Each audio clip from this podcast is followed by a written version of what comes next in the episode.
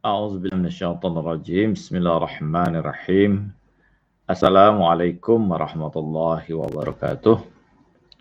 الحمد لله رب العالمين والصلاة والسلام على أشرف الأنبياء والمرسلين سيدنا وحبيبنا وشفيئنا ومولانا بالقاسم محمد وعلى أهل البيت الطيبين الطاهرين وأصحابه الميامين المنتجبين Kita berjumpa kembali dalam kuliah kita filsafat manusia dan kita lanjutkan pada konteks ini pada pembicaraan kita sekarang.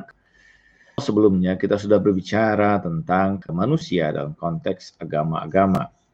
Nah, kalau kita amati lebih lanjut, manusia dalam konteks Al-Quran misalnya, selain seperti yang sudah saya sampaikan pada pertemuan sebelumnya, bahwa manusia diciptakan bukan dari alam material ini, tetapi manusia di alam uh, ruhania, alam kesucian, bainal khalqi wal amr, dan juga dalam Al-Quran digambarkan di surga, jannah, dengan beragam tentu penafsiran-penafsiran yang ada, tetapi yang jelas bahwa agama Ibrahimi mensepakati bahwa penggambaran tentang proses penciptaan manusia itu itu diciptakan di alam yang non material.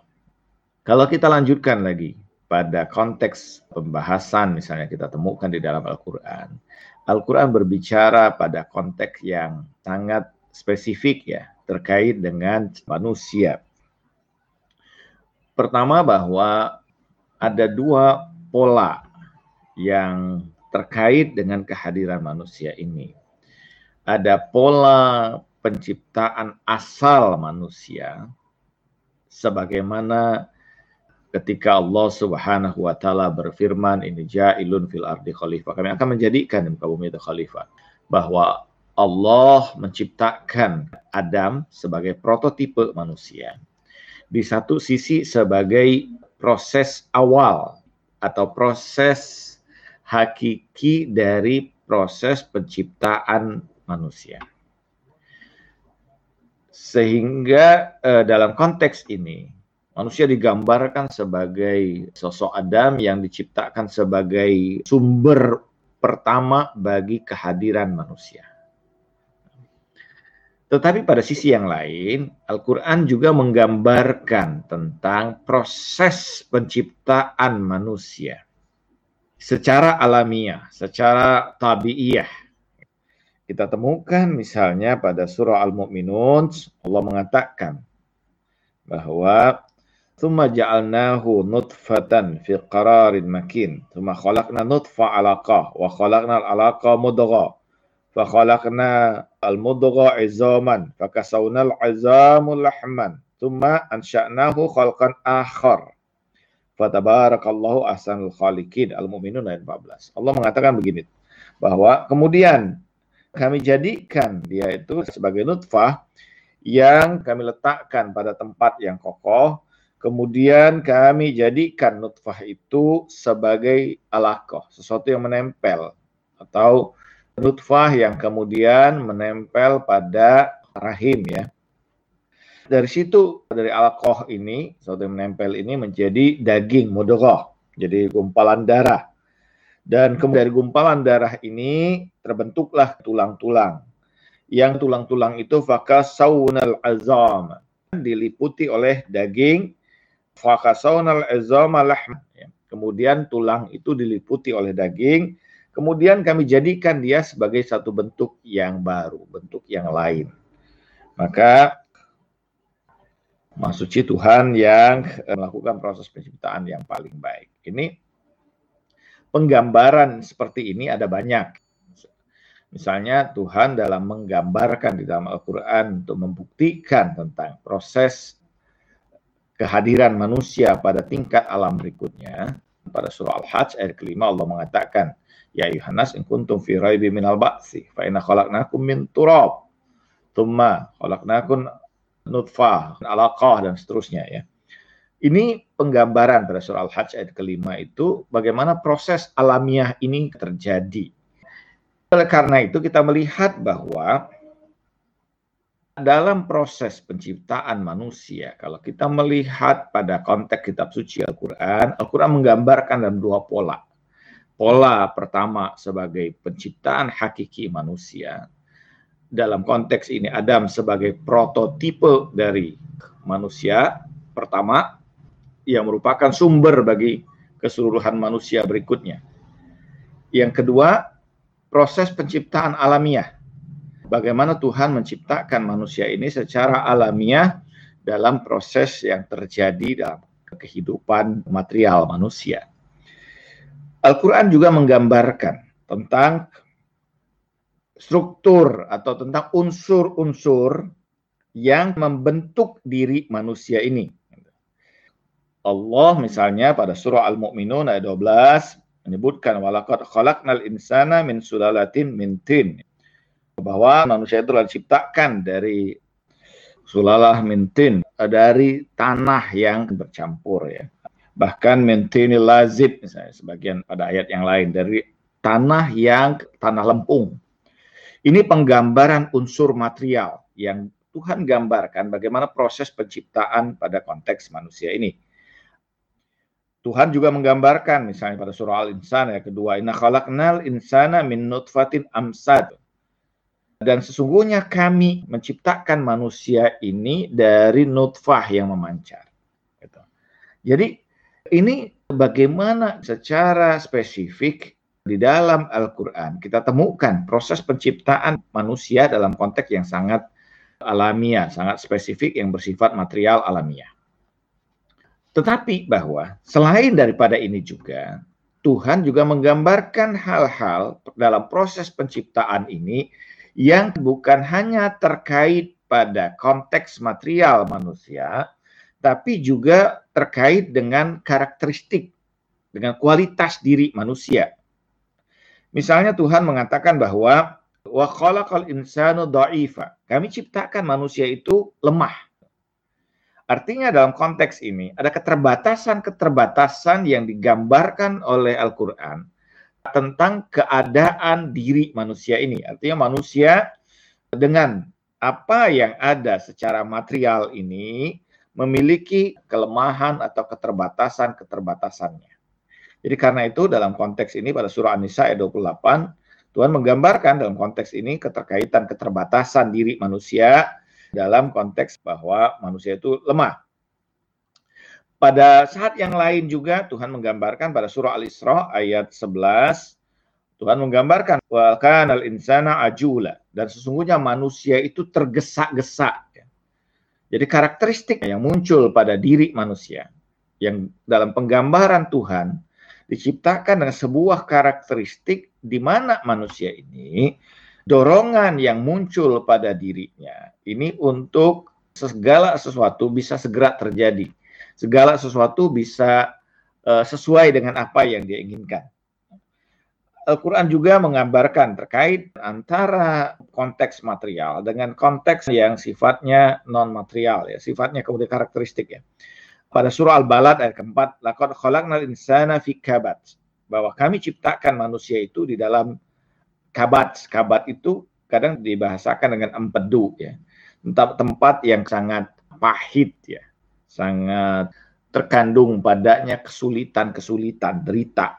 Disebutkan kabat itu karena di situ tempat terkandungnya beragam empedu itu kan tempat pembersihan pada tubuh kita untuk menampung beragam racun yang ada.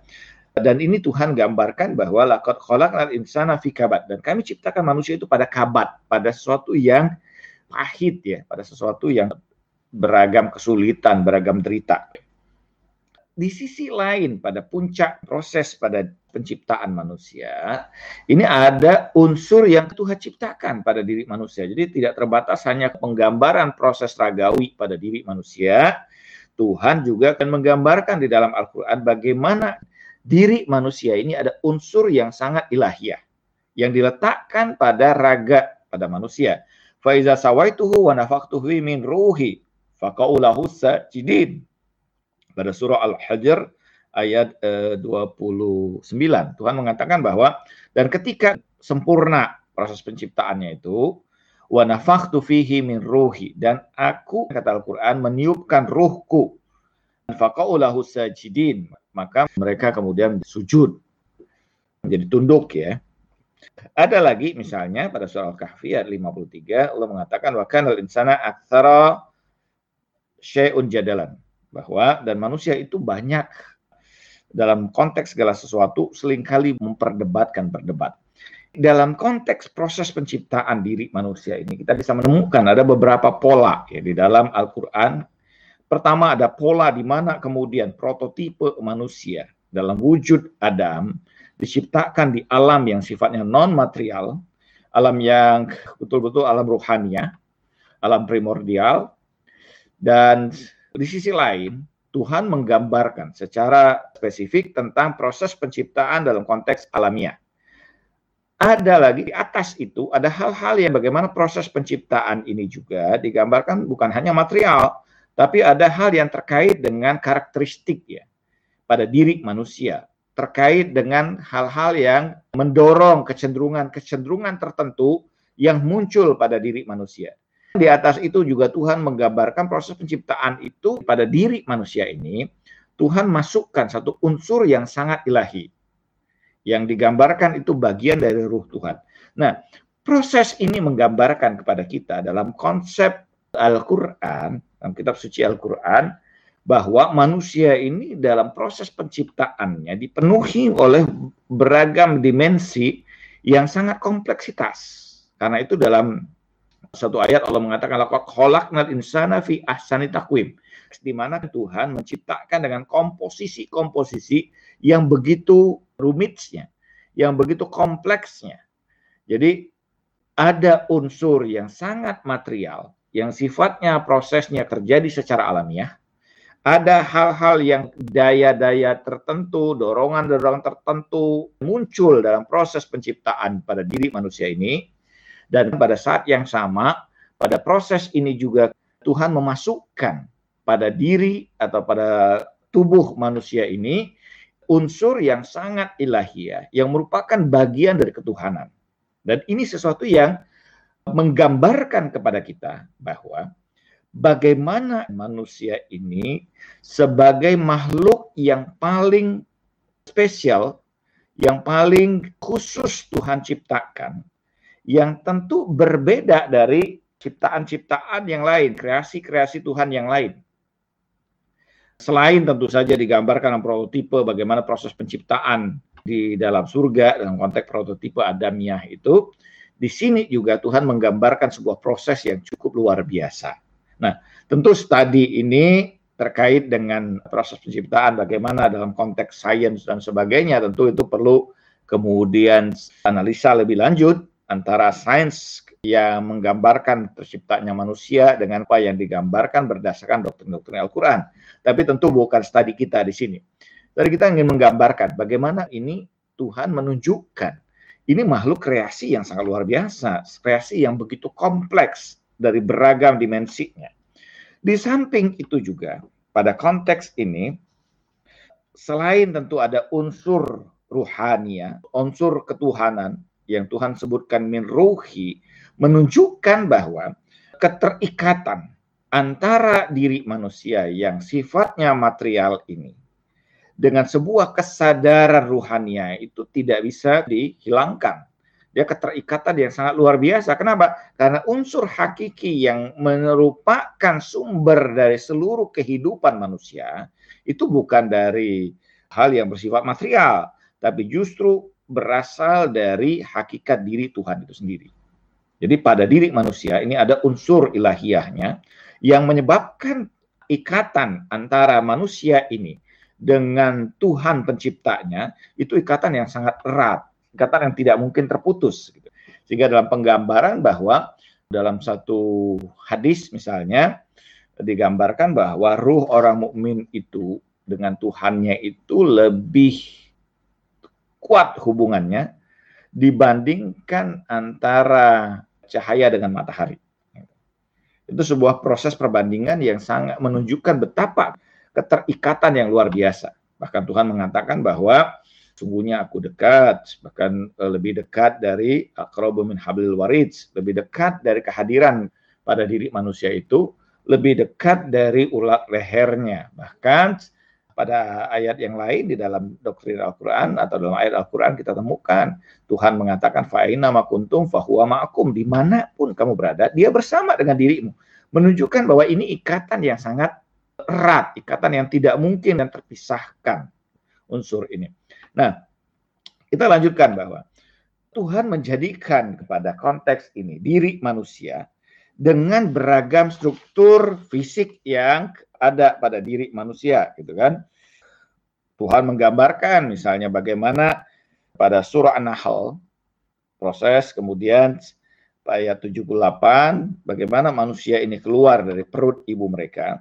Wallahu akhrajakum min butuni ummahatikum la ta'lamuna syai'a wa ja'ala lakum sam'a wal absara wal af'idah la'alakum tashkurun.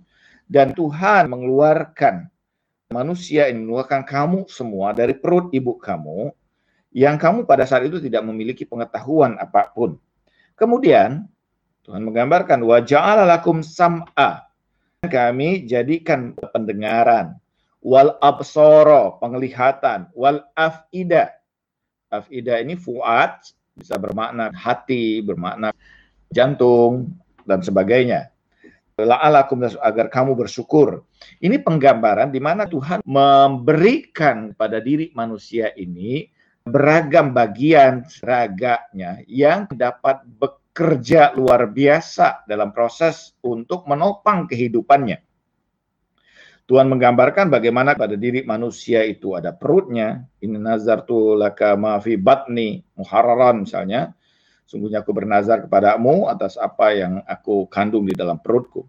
Kemudian Tuhan menggambarkan juga manusia memiliki tangan dan kaki. Yauma tashhadu alaihim alsinatahum wa aidihim wa arjulihim wa arjulihim bimakanu ya'malun. Pada surah An-Nur ayat 24 pada hari bersaksi atas mereka atau melawan mereka, lidah-lidah mereka, alsinatahum, wa aidihim dan tangan-tangan mereka, wa arjulihim, kaki-kaki mereka, bimakanu yang malu atas apa yang mereka telah lakukan.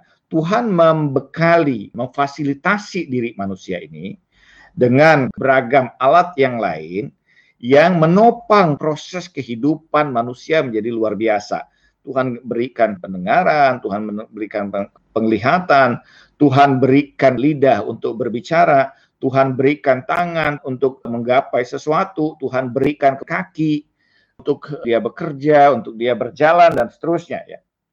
Ini semua bagaimana Tuhan memfasilitasi diri manusia. Secara fisik Tuhan memberikan fasilitas fisik manusia ini, raga manusia ini dengan komposisi ragawi yang sangat luar biasa harmonis, dibekali beragam bagian-bagian yang sangat dibutuhkan oleh manusia dalam menopang proses kehidupannya, dalam menopang proses penyempurnaan dirinya sebagai manusia.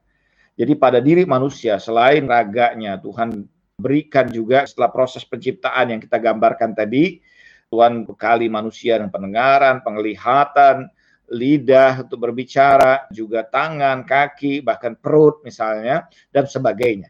Ini banyak sekali alat-alat dari ragawi itu terhadap manusia ini yang diekspresikan oleh Al-Quran.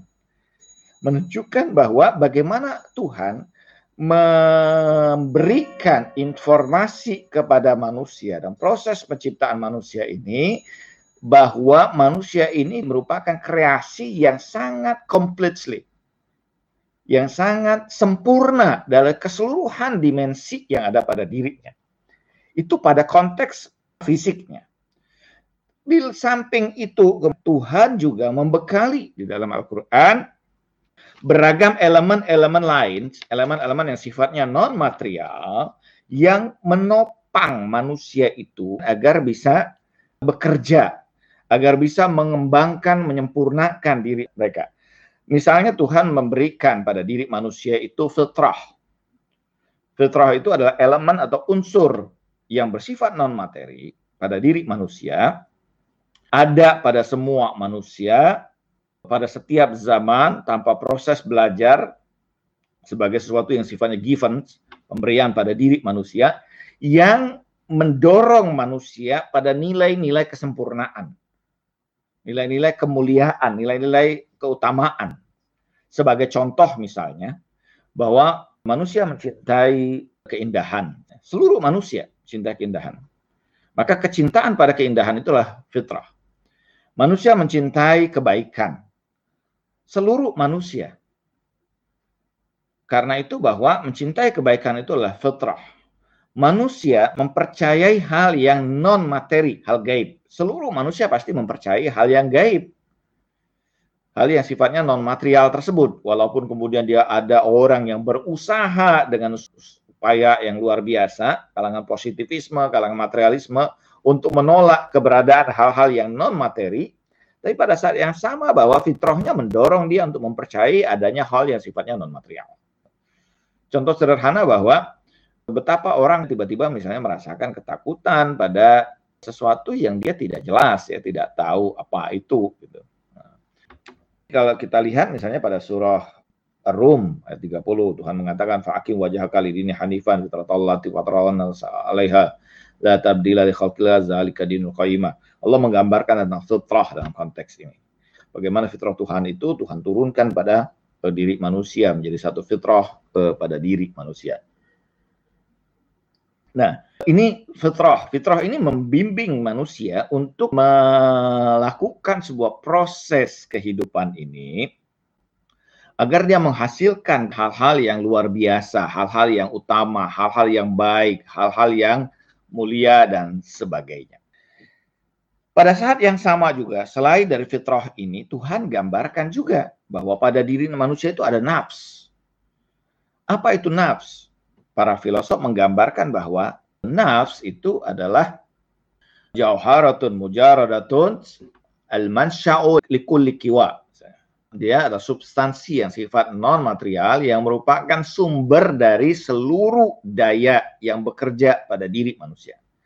Jadi keseluruhan daya yang mengolah, mengendalikan beragam daya yang bekerja dalam proses kehidupan manusia ini, itulah yang disebut sebagai nafs itu. Jadi mansya kulikiwa ini sumber dari seluruh daya ini tidak lain adalah apa yang disebut nafs. Kalau kita lihat pada doktrin Al-Quran misalnya, Tuhan membagi. Ada sebagian mengatakan ada empat, ada sebagian mengatakan tujuh, misalnya tentang tingkatan atau marotib dari nafs ini. Ada nafsul amaroh, misalnya nafsul amaroh tibisu, ila marahim rabbi. Misalnya pada surah Yusuf ya, itu digambarkan pada surah Yusuf ayat 53. Juga Tuhan menggambarkan tentang nafs lawamah, yaitu nafsu amaro itu adalah dorongan yang mendorong pada hal-hal yang tidak berkesesuaian dengan nilai kebaikan. Pada hal yang menyimpang dari nilai kebaikan itu. Ada nafsu lawama, nafsu yang telah ditundukkan, yaitu pada surah Al-Qiyamah. E, dua, misalnya Tuhan lagi menggambarkan ada nafsul malhamah, yaitu jiwa yang sudah dia berada pada suatu pengendalian, dia tahu mana jalan yang salah, mana jalan yang benar, gitu kan? falhamaha fujuraha wa dan sebagainya. Kemudian ada nafsul mutmainnah, jiwa yang tentram, ada nafsul radiyah, ada yang diridhoi, ada nafsul mardiyah. Ini tingkatan yang kemudian digambarkan konteks jiwa yang ada pada diri manusia yang memiliki tingkatan-tingkatan yang luar biasa ya pada nafs ini. Ada lagi misalnya Tuhan menggambarkan bahwa ada elemen yang lain. Apa? Elemen misalnya pada hati manusia, kalau kalau kita lihat misalnya bagaimana Tuhan menggambarkan ada unsur yang pada diri manusia itu disebut dengan al-qalb. Apa al-qalb itu? Qalb itu adalah kadang kita terjemahin sebagai hati, tapi kadang juga di dalam bahasa Arab qalb asli dan makna bahasa Arab itu jantung. Tetapi bahwa dalam konteks Al-Quran, kita melihat bahwa qalb dimaknai sebagai unsur yang sifatnya non-materi pada diri manusia. Walaqad zarana li jahannama katsiran minal jinni wal insi lahum qulubun la yafqahuna biha bahwa kebanyakan dari penghuni neraka itu nanti dari kalangan jin dan manusia, mereka itu punya hati lahum kulubun la yafqahuna biha, tapi tidak digunakan untuk memahami. Jadi konteks kalab pada diri manusia adalah satu bagian pada diri manusia yang di situ kesadaran manusia itu muncul. Kesadaran tentang hakikat realitas yang ada ini bersumber dari kesadaran yang lebih tinggi bahwa ini apa yang tampak secara material ini tentu berasal dari hakikat yang mulia, hakikat utama, hakikat yang non material. Nah, ini fungsi yang ada pada diri manusia yang di dalam istilah Al-Quran disebut dengan kalam. Ada lagi Tuhan menggambarkan tentang soder, dada, yaitu terkait dengan bagaimana perasaan emosional pada diri manusia. Alam nasroh laka sodrok. Bukankah kami telah melapangkan dada kamu, melegakan jiwa kamu, perasaan kamu, menenangkan, menentramkan diri kamu. Itu elemen yang Tuhan gambarkan. Jadi ada fuad, ada sadr, ada kalb yang digambarkan sebagai struktur internal pada diri atau pada jiwa manusia yang dalam membuat manusia itu punya kesadaran, mampu membaca beragam hal yang dibalik alam material, realitas material ini dan keterkaitan dengan hakikat ilahiyah. Hal yang luar biasa dan ini para filosof selalu menggambarkan konteks ini. Tuhan menggambarkan juga bahwa manusia itu punya akal.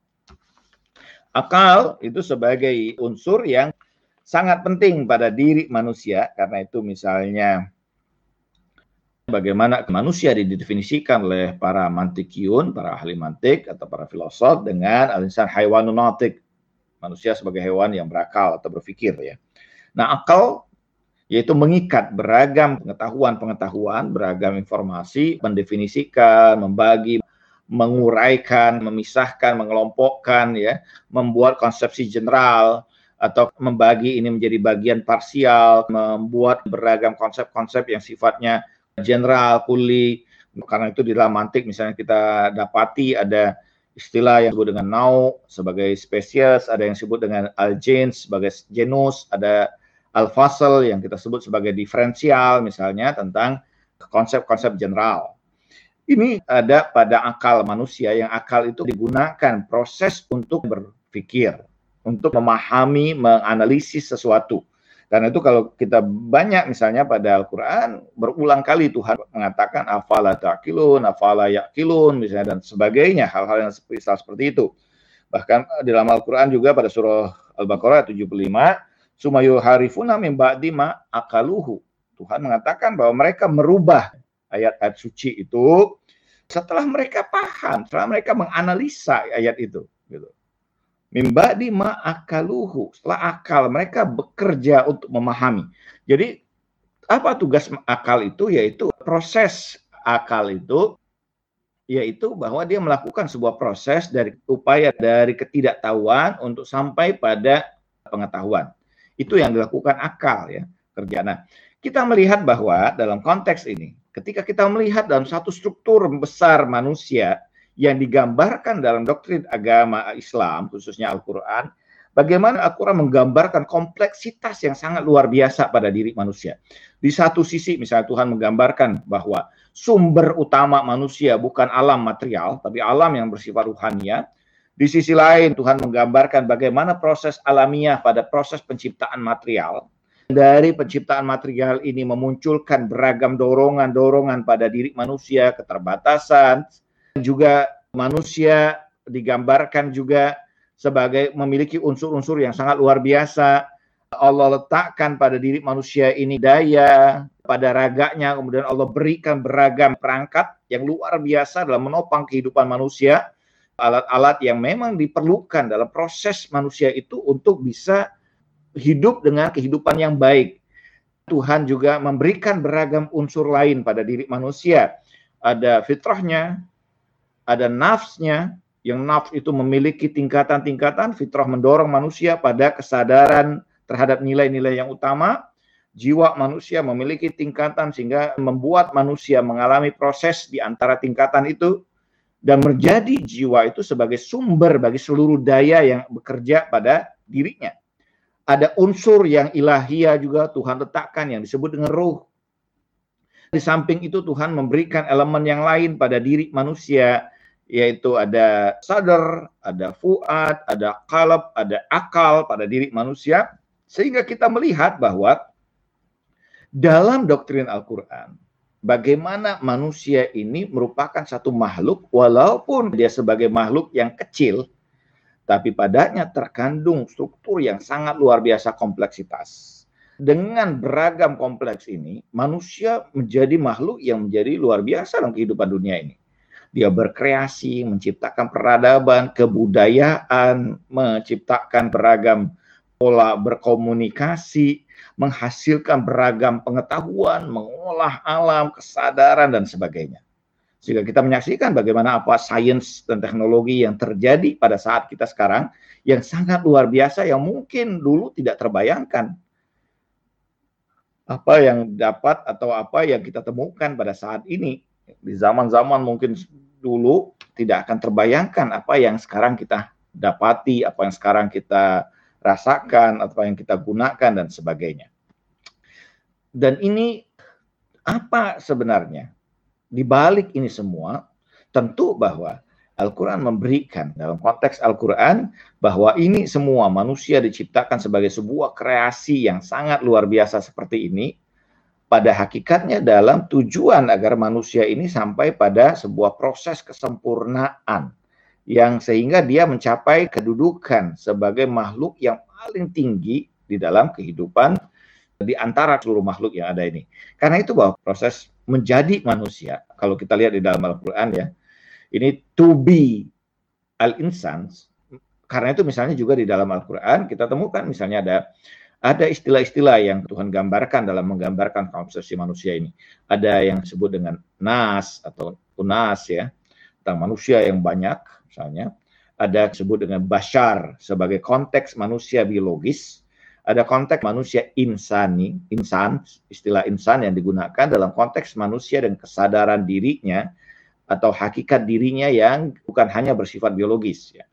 Nah, ini juga menjadi satu tema di dalam Al-Qur'an yang Al-Qur'an menceritakan atau menggambarkan tema-tema ini secara luar biasa. Nah, bahwa proses manusia tidak berakhir to be insan itu tidak selesai pada konteks ini, dia terus berkembang sampai puncak utama perkembangannya kalau kita lihat dalam Al-Quran itu adalah keabadian yang terjadi di alam eh, akhirat. Ini merupakan satu penggambaran deskripsi yang sangat luar biasa tentang diri manusia di dalam Al-Quran. Tentu kita mungkin itu dalam menjadi satu pembahasan tersendiri kalau kita ingin mengolah lebih lanjut pada apa yang digambarkan Al-Quran. Tapi ini menjadi sesuatu yang menarik dalam studi kita ini.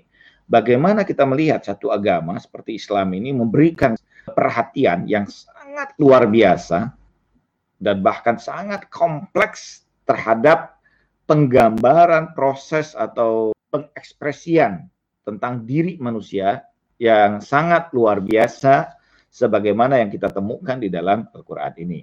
Ini tentu banyak hal yang bisa kita dapatkan dari konteks ini, tetapi pada konteks kuliah kita saat ini, saya menggambarkan atau kita melihat bahwa betapa luar biasanya perhatian Al-Quran terhadap diri manusia yang sangat luar biasa ini. Nah, tentu saja bahwa semua yang luar biasa ini dalam upaya untuk menopang diri manusia ini mencapai kedudukan yang sangat luar biasa di sisi Tuhan. Dan Tuhan hanya manusia kalau dalam Al-Quran yang mampu memanggul amanah yang Tuhan berikan. Bagaimana Tuhan menggambarkan dan kami ma'aratna amanah alal jabalin wa abainaha. Bagaimana gunung-gunung itu tidak sanggup memikul amanah ini. Tuhan gambarkan bahwa hanya manusia saja yang mampu memikul amanah itu. Ini menggambarkan kenapa dia mampu karena memang manusia punya seluruh kemudian fasilitas yang sudah Tuhan berikan untuk mampu mengolah apa yang pesan-pesan Tuhan ini menjadi satu tuntunan dalam proses kehidupan dirinya untuk sampai pada kesempurnaan yang hakiki. Nah, kita insya Allah lanjutkan lagi proses perkuliahan kita tentang filsafat manusia ini betapa luar biasanya manusia sebagai satu makhluk yang kreasi Tuhan yang sangat luar biasa di muka bumi ini. Ini gambaran Al-Quran tentang lanjutan dari proses kuliah kita sebelumnya, apa yang telah saya sampaikan sebelumnya. Bagaimana konteks ini kita melihat bagaimana kompleksitas yang digambarkan oleh uh, kitab suci Al-Quran dalam proses tentang diri manusia ini. Mudah-mudahan ini bermanfaat bagi kita semua dan terima kasih atas perhatiannya. Wassalamualaikum warahmatullahi wabarakatuh.